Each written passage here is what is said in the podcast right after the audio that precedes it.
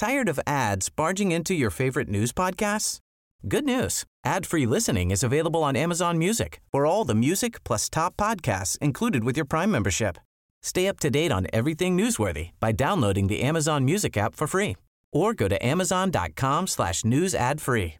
That's amazon.com slash news ad free to catch up on the latest episodes without the ads. Cada noche, los expertos se reúnen para debatir los temas que hacen historia en una mesa de análisis distinta. Aquí las entrevistas con los personajes y líderes de opinión junto al análisis profundo de los temas trascendentes. Alfredo Ceja conduce un programa de Frente en Jalisco por el 100.3 de FM. Iniciamos.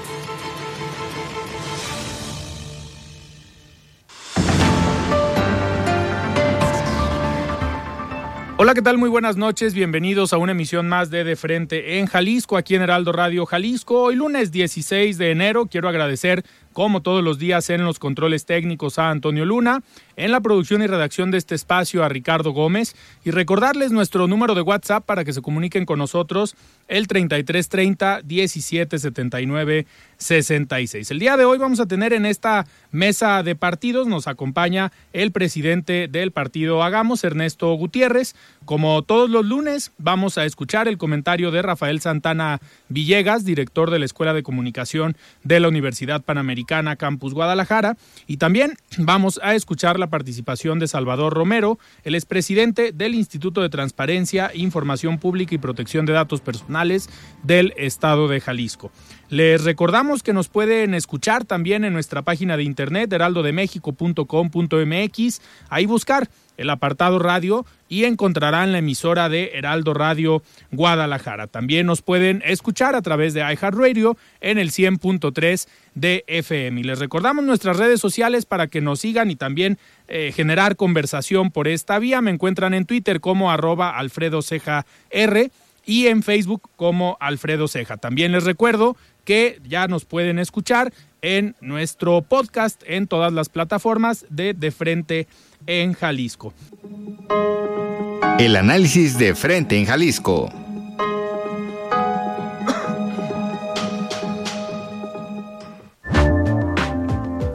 Muy bien, 7 de la noche con 6 minutos y arrancamos esta mesa de partidos, la primera del año. Y me da muchísimo gusto recibir aquí en cabina Ernesto Gutiérrez, presidente de Hagamos.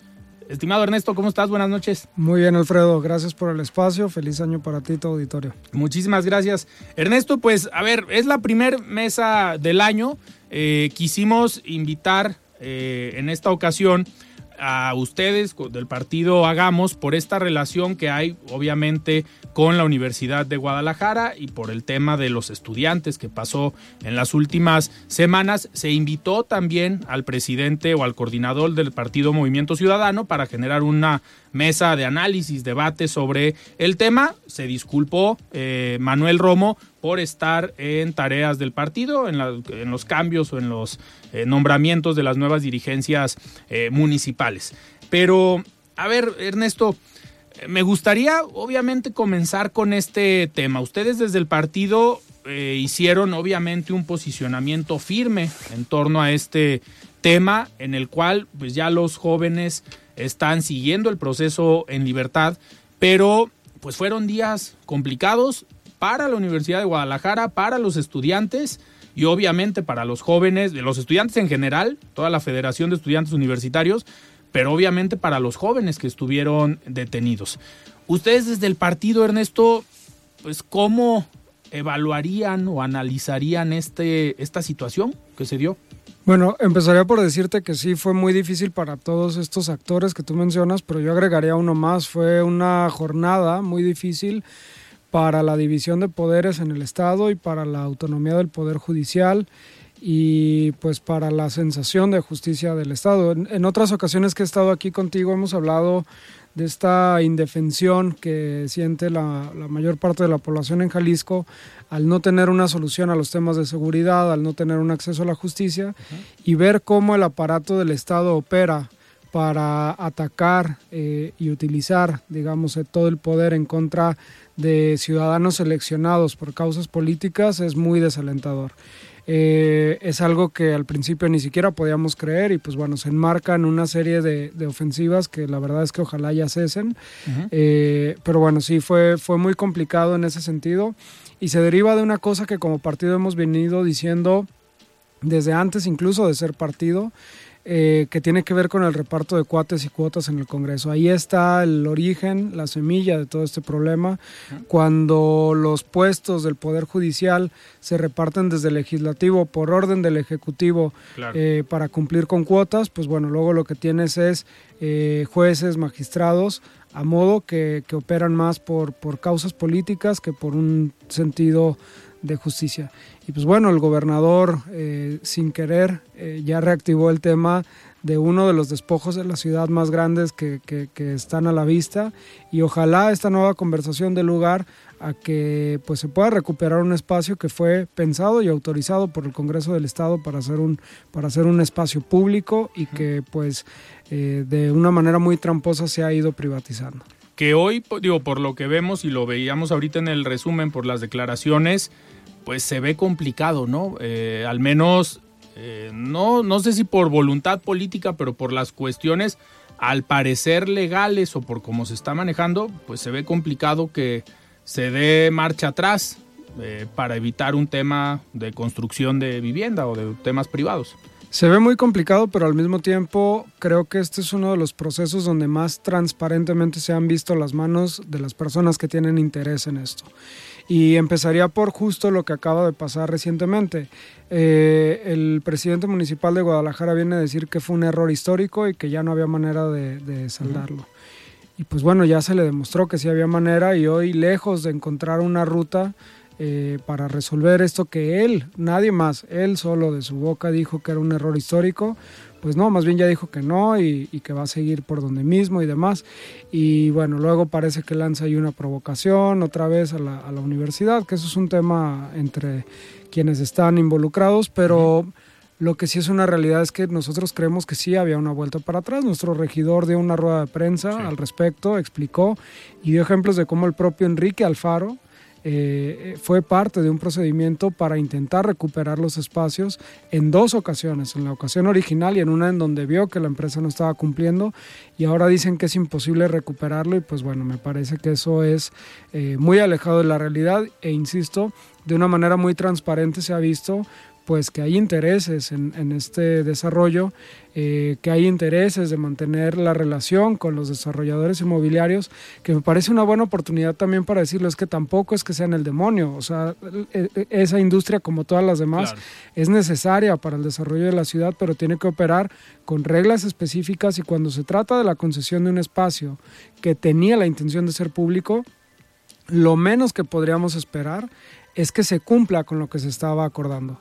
En su momento muchos actores estuvieron de acuerdo este, eh, eh, con la construcción de lo que iba a ser pues un desarrollo que potencialmente iba eh, efectivamente a revitalizar, digamos, el área de Huentitán, a ofrecerles espacios y demás, y poco a poco se fue consolidando en un proyecto inmobiliario a secas, que fue lo que terminó Enrique Alfaro eh, regalándoles a estas inmobiliarias en, el, en, el, 2016 y pues la verdad es que es muy lamentable que, hoy estemos en esta, en esta discusión. Eh, Ernesto, y en este, a ver, en este tema al final los que se vieron más afectados fueron los, eh, los tres estudiantes, Javier Armenta y sus compañeros, el exdirigente de la FEU, eh, porque pues se fueron sobre ellos, fueron detenidos, hoy están siguiendo un proceso eh, judicial que lo están siguiendo en libertad, pero pues, tienen que ir a firmar cada determinado tiempo, si no me equivoco, cada semana. Eh, pero vimos un tema que al parecer pues unificó a parte de la sociedad en Jalisco y que se mostró, digamos, a favor de la Universidad de Guadalajara, pero principalmente de los estudiantes. Eh, aquí fue un tema no eh, estar en contra del gobierno, no estar en contra de las instituciones, ni a favor de la universidad, sino a favor de los estudiantes. Y lo vimos con muestras de organismos que representan estudiantes a nivel latinoamericano, a nivel nacional, y también de partidos políticos, no nada más de Hagamos, se posicionó el Partido Revolucionario Institucional, el PRD, diferentes eh, partidos y agrupaciones por la defensa nada más de los estudiantes, hasta Morena. Digo, Claro. llamó la atención que pues pareciera que todo el, si le pudiéramos llamar bloque opositor en Jalisco, pues levantó la mano y dijo, oigan, en Jalisco está pasando algo con tres estudiantes, sin meter a la universidad. Eh, a ti como dirigente de un partido, eh, ¿te llamó la atención o qué te generó el ver que tus compañeros, presidentes y presidentas de otros movimientos, también dijeron, oigan, ahí está pasando algo? Es que era lo mínimo que tenía que pasar. Eh, mira, la realidad es que justo creo que a quien beneficia este discurso del- de que esto se enmarca en un pleito entre grupos políticos es el propio gobierno. Pero si decimos las cosas sin, sin rodeos, eh, fue un abuso de autoridad tremendo por una causa que todo el mundo vio. O sea, es que ese es el problema. Es un tema, todo el mundo supo de ese campamento, quienes formaron parte de ellos lo publicitaron porque sabían que estaban haciendo un movimiento de resistencia y hubo un abuso de autoridad para meterlos con un modelo que además estamos discutiendo en el país de prisión preventiva oficiosa, que Claro. se está haciendo un esfuerzo por reducirla lo más posible, cuando menos desde la sociedad civil, eh, pues porque es un modelo que manda gente inocente a la cárcel y lo digo sin rodeos, no, no porque no porque crea que no haya gente que puede ser demostrada culpable, sino porque Claro. el principio es que hasta que no te demuestren la culpabilidad eres inocente.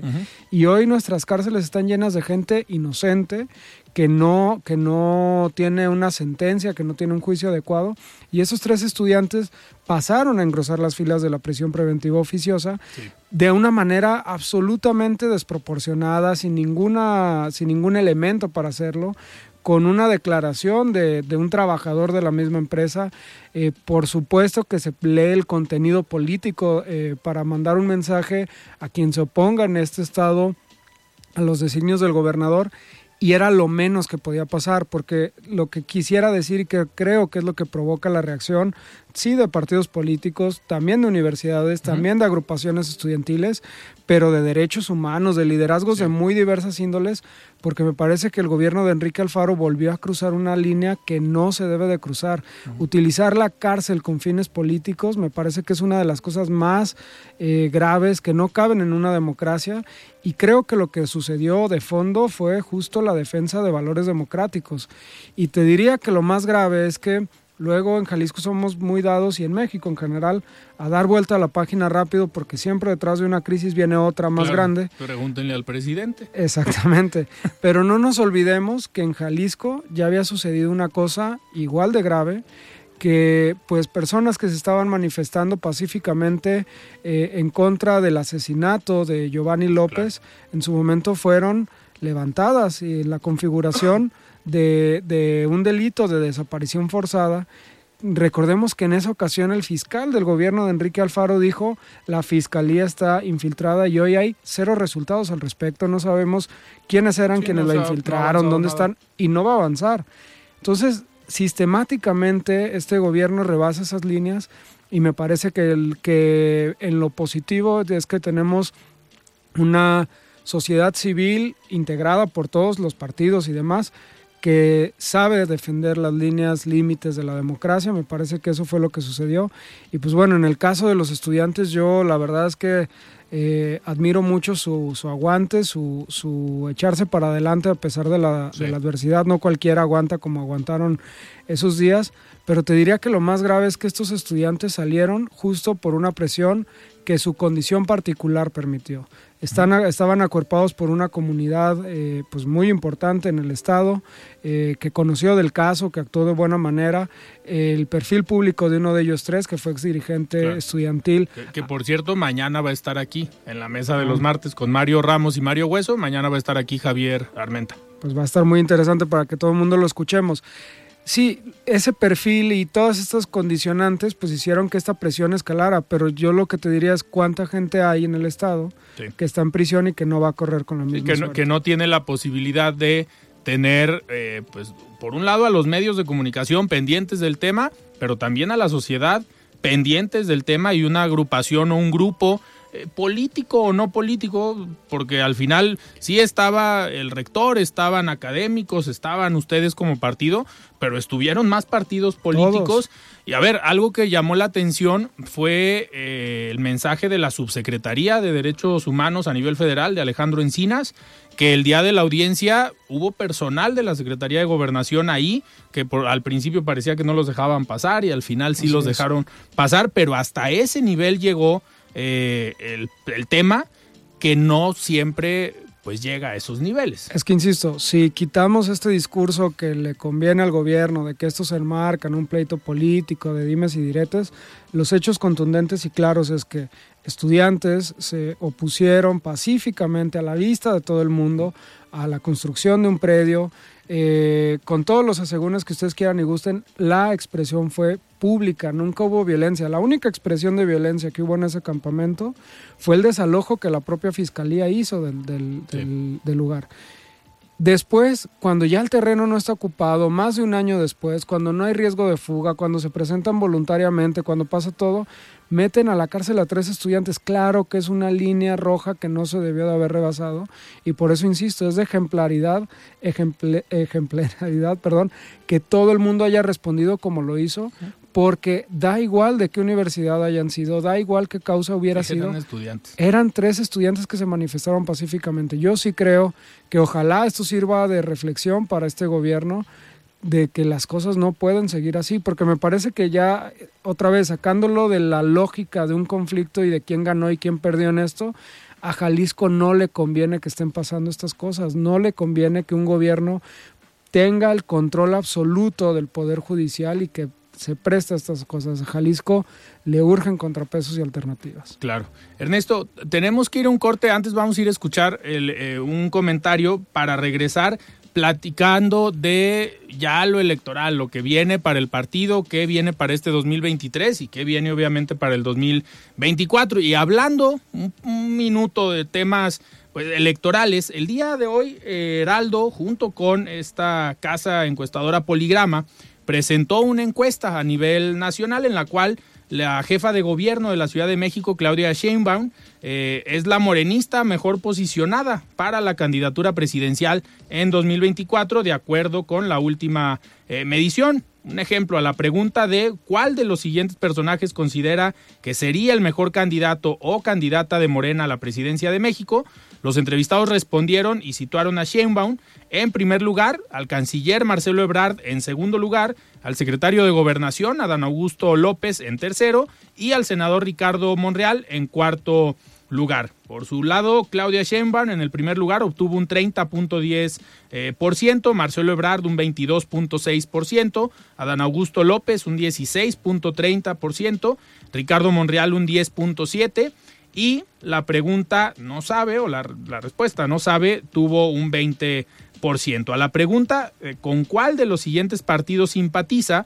Morena obtuvo el 44.6%, el PAN el 16.2%, el PRI el 12.9% y Movimiento Ciudadano el 10.3%, mientras que el Partido Verde obtuvo el 2.4%, el Partido del Trabajo el 1.3% y el Partido de la Revolución Democrática el 1.1% por ciento, ninguno obtuvo un porcentaje del 11.2. Para este ejercicio hay que destacar que se realizaron mil encuestas, mismas que se hicieron vía telefónica a hombres y mujeres que fueran mayores de 18 años, residentes en todo el territorio mexicano, y pues va con la intención de obtener el resultado de las preferencias electorales sobre los posibles candidatos de Morena al 24. Fue realizada el pasado jueves 12 de enero y teniendo un margen, eh, un nivel de confianza de un 95% y un margen de error del 3.1%.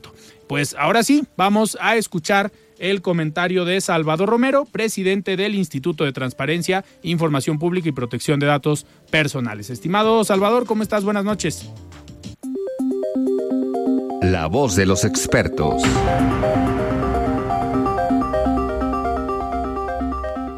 ¿Qué tal, Alfredo? Muy buenas noches, ¿cómo estás?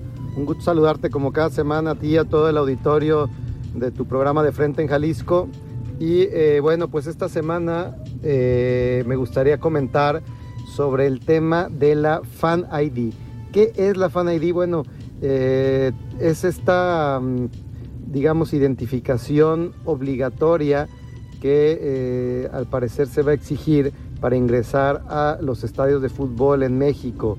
Esta Fan ID surge la idea el año pasado a raíz de los hechos violentos que se suscitaron allí en Querétaro con esta pelea campal que dejó ahí a muchos eh, gravemente heridos y que bueno, pues acabó afectando a todos, a todas y a todos los aficionados que estuvieron ese día en el estadio y generó pues esta, digamos, eh, necesidad de implementar medidas y controles que garantizaran la seguridad a quienes acudimos a un estadio de fútbol. Eh, en ese contexto surge la Fan ID, ahora tengo entendido se pretende implementar en todos los estadios del país de manera obligatoria como una identificación eh, electrónica que a través de una aplicación móvil permita em, verificar la identidad de quienes ingresamos a un estadio, con el argumento de que esto brindará mayor seguridad a quienes vayamos. A ver, yo de entrada no estoy de acuerdo con, este, con la premisa de la cual parten. Eh, se parte, la Liga MX parte de la premisa de que cualquier persona que acuda a un estadio, incluso menores de edad, pueden llegar a ser, eh, digamos, un foco de alerta, pueden llegar a ser peligrosos para el resto de los aficionados. Yo creo que esa premisa es completamente errónea. Yo creo que están muy, muy focalizados los puntos de riesgo dentro de un estadio y normalmente pues son las barras. Sin embargo, partiendo de esta supuesta premisa válida, están obligándonos a entregar una enorme cantidad de datos personales, lo cual es o puede llegar a ser delicado, puede llegar a ser grave, puede llegar a ser una invasión injustificada a nuestra privacidad. ¿Qué datos nos están pidiendo para poder ingresar a un estadio y, obtener esta Fan ID? Por ejemplo, nuestro nombre completo, nuestro teléfono celular, nuestro correo electrónico, nuestro domicilio, nuestra fotografía, nuestros patrones de reconocimiento facial, ¿no? Esto, este biométrico eh, eh, en base a patrones, digamos, del rostro, eh, copia de nuestra identificación oficial, nuestra CURP, nuestro lugar de nacimiento, en algunos casos hasta nuestra huella digital o nuestra clave de lector, ¿no? depende con qué nos identifiquemos. Entonces, bueno, creo que en eso reside el riesgo de esta Fan ID. Estamos entregando demasiada información y si uno lee el aviso de privacidad de esta empresa que la implementaría por instrucciones de la, de la Femex Food, uno descubrirá que existen dentro de las políticas de privacidad y el aviso de privacidad, em, digamos, existen cláusulas que, nos va, que van a permitir que tanto esta empresa como la, Federación Mexicana de Fútbol puedan utilizar todos estos datos también para ofrecernos promociones, para ofrecernos servicios, para ofrecernos productos, para ofrecernos cualquier cantidad de información no solicitada en nuestro teléfono, en nuestro correo electrónico, vinculada con servicios que presta la propia Liga MX, la propia, los equipos que le integran, la propia Federación Mexicana, pero también con sus socios comerciales. Es decir, todos los patrocinadores de la Liga MX podrían utilizar nuestros datos para estarnos ofreciendo eh, productos, promociones o información que no les estemos solicitando. Y si bien eh, podemos renunciar a ello, el proceso para renunciar o para impedir que, que usen esta información para esos fines es algo complejo según las propias políticas de privacidad. Entonces yo sí prendería un foco rojo, yo haría un llamado ahí a toda la afición a que revise bien estas políticas y a que tome en cuenta que en caso de que tramite esta Fan ID estará regalando una enorme cantidad de datos personales, Alfredo. Entonces, bueno, pues saludo a todo tu editorio y pues hago un llamado a la Liga MX para que reconsidere el capturar, el captar tanta información en una base de datos que puede ser muy riesgoso tener y administrar por todo lo que implicaría el mal uso de ella. Saludos, mi estimado Alfredo. Muy buenas noches. Siga con Alfredo Ceja y su análisis de frente en Jalisco por el Heraldo Radio 100.3. Mesa de análisis de frente en Jalisco con Alfredo Ceja. Continuamos.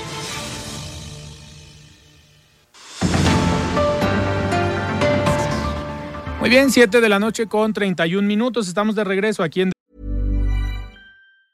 Hey, I'm Ryan Reynolds. Recently, I asked Mint Mobile's legal team if big wireless companies are allowed to raise prices due to inflation. They said yes. And then when I asked if raising prices technically violates those onerous two-year contracts, they said, "What the f*** are you talking about? You insane Hollywood ass." So to recap, we're cutting the price of Mint Unlimited from $30 a month to just $15 a month. Give it a try at mintmobile.com slash switch. $45 up front for three months plus taxes and fees. Promo rate for new customers for limited time. Unlimited more than 40 gigabytes per month. Slows. Full terms at mintmobile.com. Finding your perfect home was hard, but thanks to Burrow, furnishing it has never been easier. Burrow's easy-to-assemble modular sofas and sectionals are made from premium, durable materials, including stain and scratch-resistant fabrics. So they're not just comfortable and stylish, they're built to last. Plus, every single Burrow order ships free right to your door. Right now, get 15% off your first order at burrow.com slash ACAST. That's 15% off at burrow.com slash ACAST. De frente en Jalisco, platicando con el presidente de Hagamos, Ernesto Gutiérrez. Ernesto, antes de, de irnos a un corte, obviamente hablábamos de este tema de los estudiantes eh, y me gustaría ya en este, en este bloque eh, hablar de cuáles son los objetivos y cuáles son las metas para este año para el partido. Sabemos que pues, es un año preelectoral en Jalisco y este año es del trabajo que le toca, digamos, fuerte al partido, de la generación de estructura, de trabajar en los municipios. Eh, ¿Cómo van? ¿Qué planes tienen para este 2023? Bueno, pues efectivamente lo, lo, dices, este año es el preelectoral. En términos estrictos, de hecho, este año inicia el proceso electoral uh -huh. a finales de, del año. Estamos también ahí muy atentos al tema del plan B de la reforma electoral, que pues bueno, puede alcanzar todavía a modificar algunas fechas y algunos términos. Eh, ya en su momento manifestamos nuestra postura. Eh, nosotros incluso fuimos parte de las manifestaciones en la defensa del INE. Eh, uh -huh. Creemos que no es un buen momento para las reformas, pero bueno, esa no era la pregunta. lo digo porque es importante, pues claro, cambia claro. las reglas del juego. regresando a lo nuestro, pues efectivamente este va a ser el año de peregrinar, de estar tocando base otra vez con, con los municipios a finales del año pasado y, y quedan un, algunos municipios para este. Hemos estado renovando las dirigencias municipales en el ánimo de tener eh, a las personas más capacitadas para pues armar una estructura electoral. Pero yo creo que esto le importa al partido, a la gente lo que le importa y de lo que estamos haciendo y en lo que nos vamos a concentrar es en construir una plataforma electoral a la altura de las necesidades de Jalisco. Nosotros eh, consideramos que ya lo habíamos hecho en el 2021, pero pues bueno, todas las cosas siempre están sujetas a revisión y como dice la máxima, la política no es sino va haciendo sí. y pues bueno, con todo lo que ha estado suscitándose y con este, particularmente para nosotros en el ámbito local, con este gobierno encabezado por Enrique Alfaro, pues hay muchas cosas que tenemos que tocar, lo hemos dicho muchas veces, pero no lo vamos a dejar de decir porque no ha dejado de suceder. Este es un estado que tiene el nada honroso primer lugar en personas desaparecidas y pues bueno, nosotros tenemos la obligación política, pero también ética de ofrecer una salida a estos problemas. El tema de seguridad en lo general es un asunto en el que nos vamos a abocar. Este año será sí el de tocar bases, pero también el de platicar con las y los expertos en esta materia a nivel nacional para construir desde la academia, pero también desde el territorio una propuesta sólida. Eh, y pues bueno, hay una serie de, de, problemáticas que en Jalisco no han mejorado. De hecho, una de las cosas que a nosotros nos interesa mucho y, y, sería interesante incluso a ver quién se manifiesta de quienes nos escuchan, pues que nos digan en qué está mejor Jalisco que antes de que lo gobernara Enrique Alfaro. Y pues bueno, eh, si quitamos estos eh, macrodatos que luego utiliza como que ha mejorado la percepción, pero luego te das cuenta en las primeras planas de ayer que pues también tiene que ver con que se denuncia menos, pues te das cuenta que en realidad nada, nada va mejor. Y en eso nos vamos a abocar, en, en construir y, y, remodelar, digamos, nuestra plataforma política y en términos, digamos, ya más de política práctica, eh, pues a revisar cómo está la situación de quienes fueron candidatas y candidatos en la elección pasada de nuestro partido, que evidentemente tienen pues un liderazgo importante y por eso ocuparon un lugar, pero también en empezar a abrir puertas y tender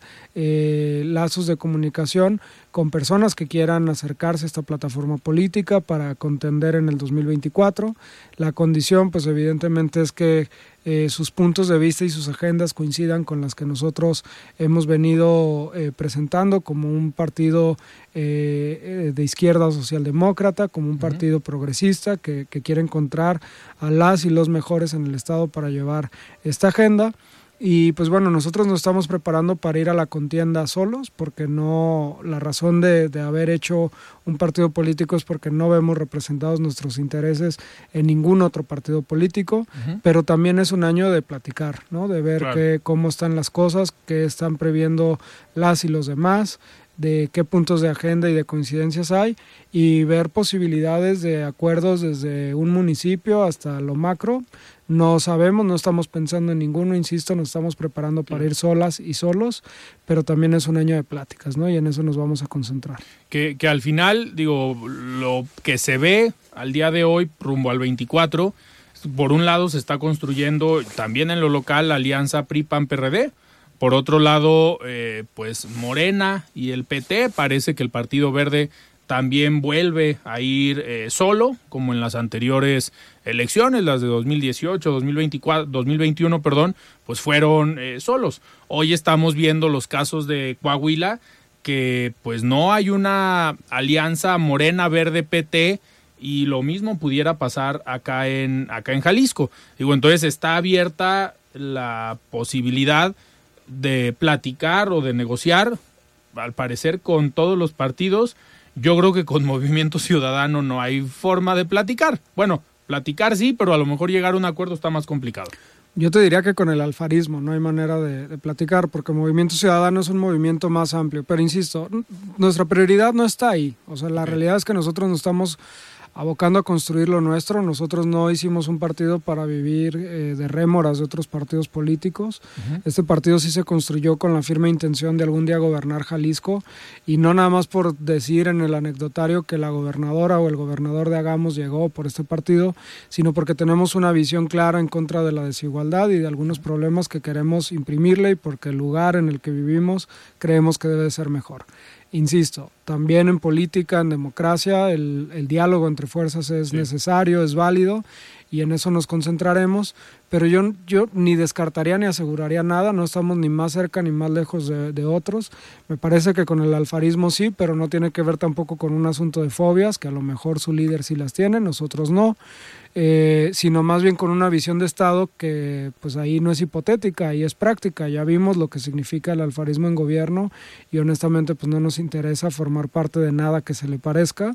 Eh, pero bueno, estaremos platicando porque pues hay veces que vale la pena ponerse de acuerdo a veces hasta para un municipio y en los otros 124 cada quien lo suyo y a veces para proyectos más grandes. Faltará ver también eh, que estaremos atentos, aunque no somos un partido político con registro nacional, conocer cuáles van a ser las propuestas y el proyecto de país para ver eh, si algún proyecto es lo suficientemente republicano, federalista y progresista y nos queremos adherir de alguna manera a él o si vamos a optar por no hacerlo y, pues bueno, nosotros, insisto, estamos pensando en proponer a las mejores personas para todas las diputaciones, para la gubernatura, para las presidencias municipales y para las regidurías pero insisto, todo eso son temas un poco de grilla, sobre todo es ofrecerle a la gente la alternativa que Jalisco necesita, porque, pues bueno, esta, como todas las pláticas que hemos tenido, pues el panorama la verdad es que no es positivo para nadie y, se tiene que corregir y para eso estamos aquí. Eh, Ernesto, ahorita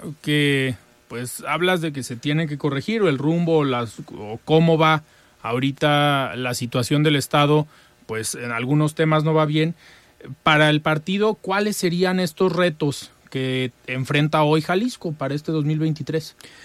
Mira, sin duda, es que parece un cliché, pero pues, el problema es que las cosas se repiten porque siguen ahí. El tema principal es la seguridad. O sea, me parece que no se puede seguir eh, en el estado de cosas que tenemos. El tema de que una persona pueda desaparecer sin más en Jalisco es terriblemente grave, se tiene que trabajar.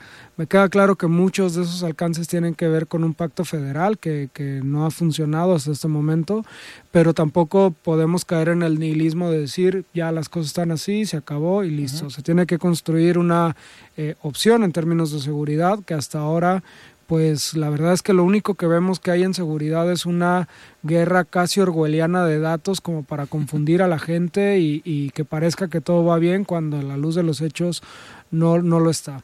Eh, y bueno, tenemos dos intereses centrales también como partido en los que queremos eh, tener la mejor plataforma para ofrecerle a la gente que tienen que ver con salud y educación. Para nosotros esos dos son eh, temas de los que si los mejoras, la calidad de vida de quienes vivimos aquí en Jalisco mejora contundentemente, ¿no? y tiene que ver con estos tres temas con uno transversal que es el valor de lo público. Nosotros creemos que eh, la participación de la industria o de los privados en la vida pública es fundamental, deben de contar con un Estado de Derecho óptimo, con todas las condiciones para hacerlo, pero que el Estado tiene que garantizar servicios públicos de calidad para todo el mundo. Y en eso eh, coinciden las tres cosas, salud, educación y seguridad, son temas en los que los bienes públicos están en la calle de la tristeza y se necesita hacer algo.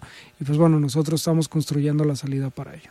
Eh, en, este, en estos tres temas, obviamente, eh, dos de ellos, como es salud y seguridad, pues eh, se ha generado una mayor percepción por parte de la ciudadanía, digo, en el tema de salud por la pandemia y en el tema de la seguridad, pues por la inseguridad que se vive día a día.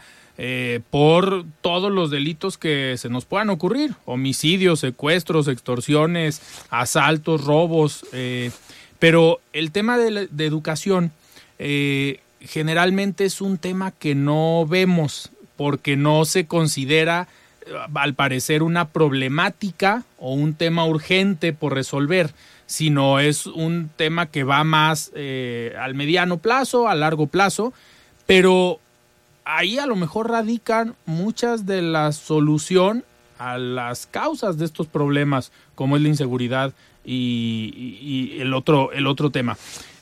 A ver, ¿qué necesitaría Ernesto un gobierno para realmente eh, considerar que la educación es un tema prioritario y urgente?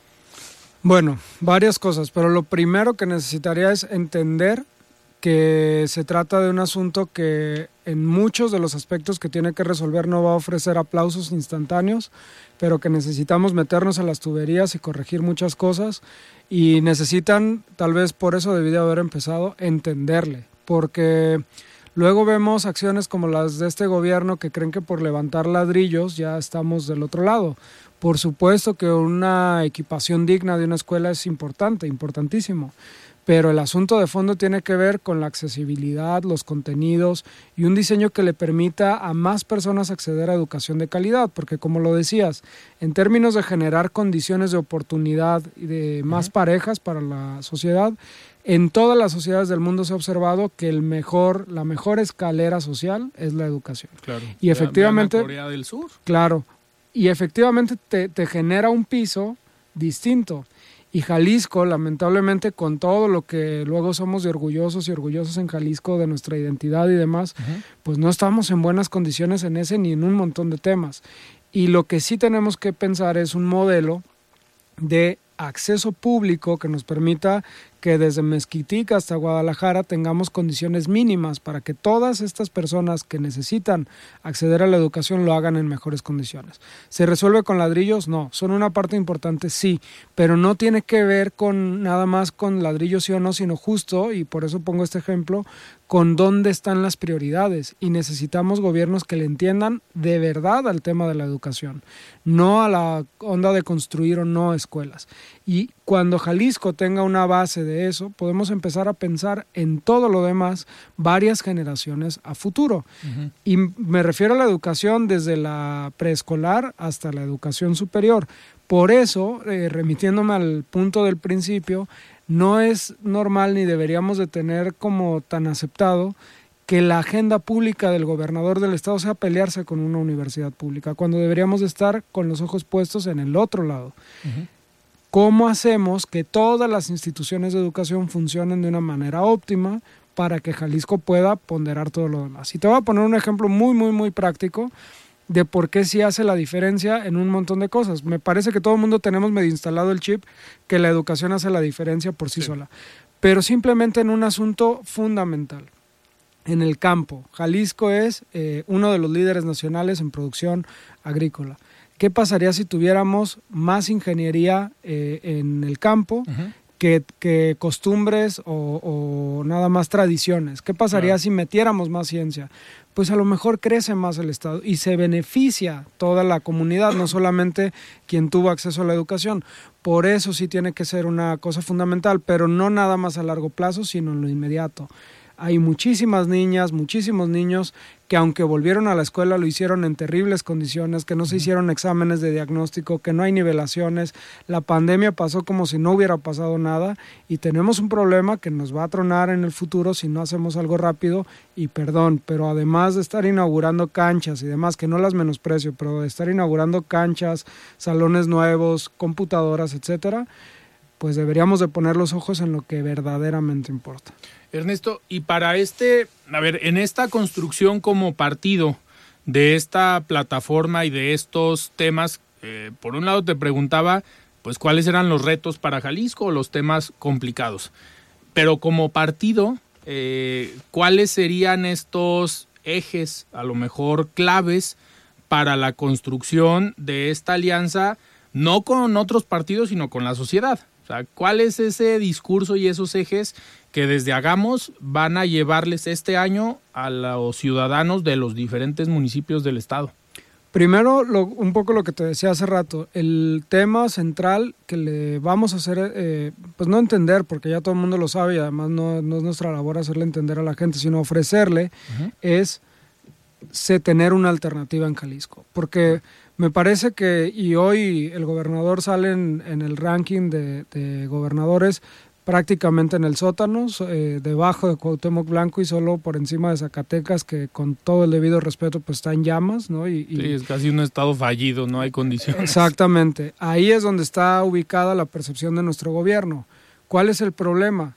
Pues bueno, una parte importante es que muchos partidos tradicionales están acompañando al gobernador en esta caída libre a través de convenios o de amagos o de lo que quieras y se acabó la oposición de los partidos tradicionales en Jalisco y quienes estamos construyendo una nueva fuerza, una nueva alternativa, pues necesitamos que nos conozcan más. Y ese es uno de los retos principales que te diría, hacerle saber a la gente que sí tiene opciones, que sí tiene alternativas, que lo hemos demostrado desde la oposición en las regidurías, en el ayuntamiento eh, y en el Congreso, perdón, y que eh, pues estamos haciendo un manejo de finanzas ejemplar en los ayuntamientos que ganamos para poder tratar de hacer, a pesar del abandono del gobernador, lo mejor que se pueda en estos municipios y decirle a la gente que sí tenemos alternativas. Esa es una de las, de las cosas. Y la segunda es que esta es una plataforma útil para la gente.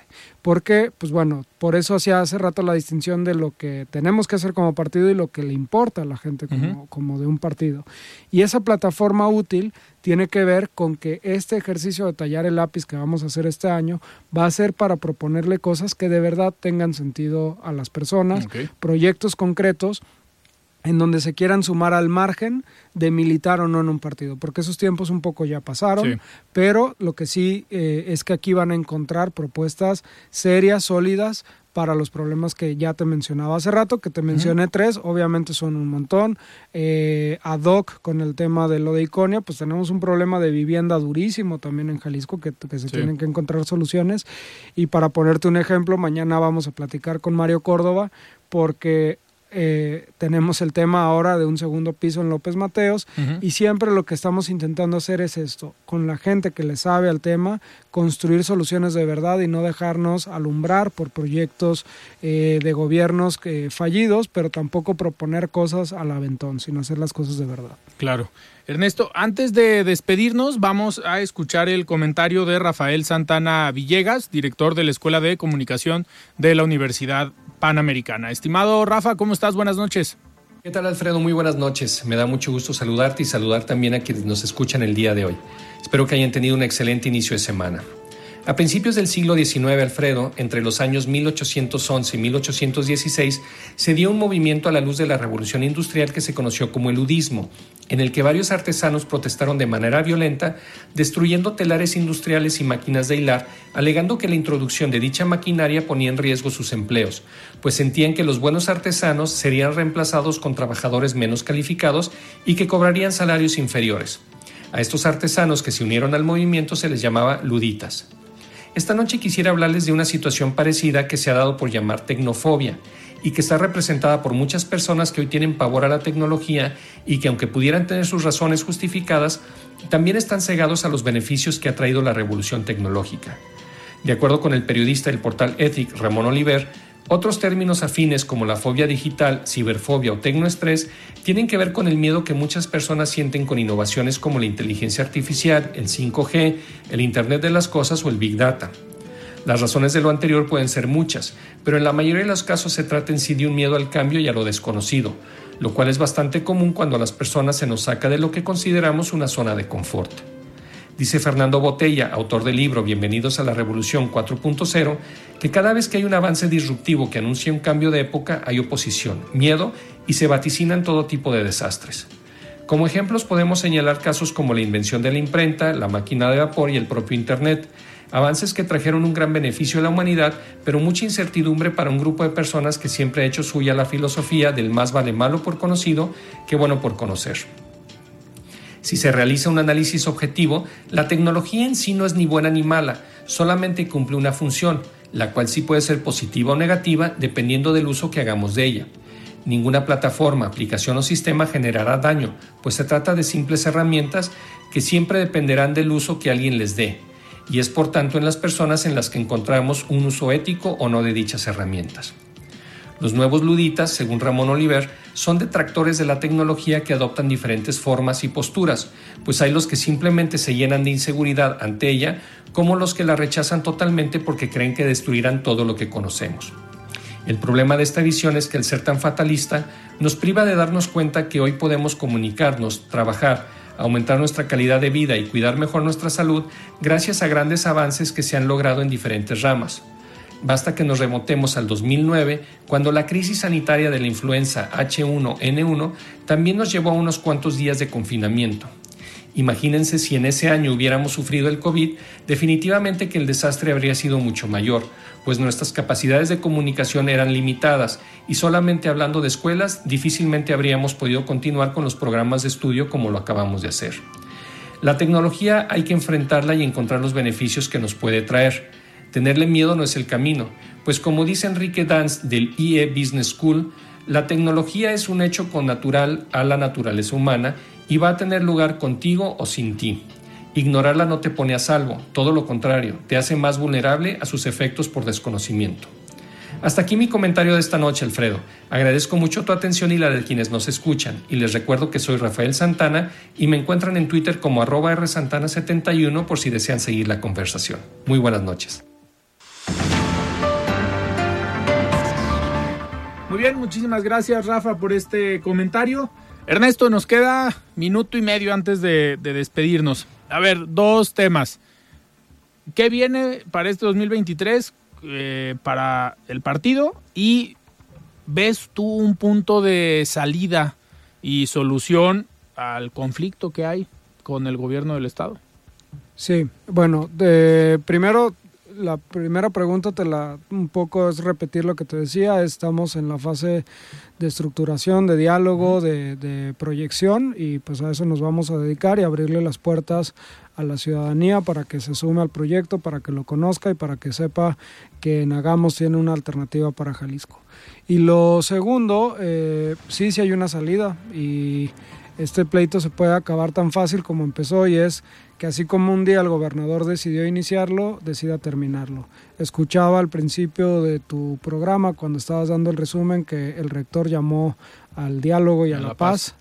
Pues ojalá le tome la, la, llamada, ojalá le tome el llamado, perdón, porque pues me parece que nadie está ganando nada realmente con esta situación. Te decía hace rato, me parece que un estado en el que la agenda del gobernador sea primordialmente estarse peleando con la universidad pública que atiende la mayor comunidad de su estado, me parece un error estratégico, me parece un despropósito. Quién sabe por qué lo habrán elegido como tema, allá ellos, pero la salida es así de simple, que decidan terminarlo y ya.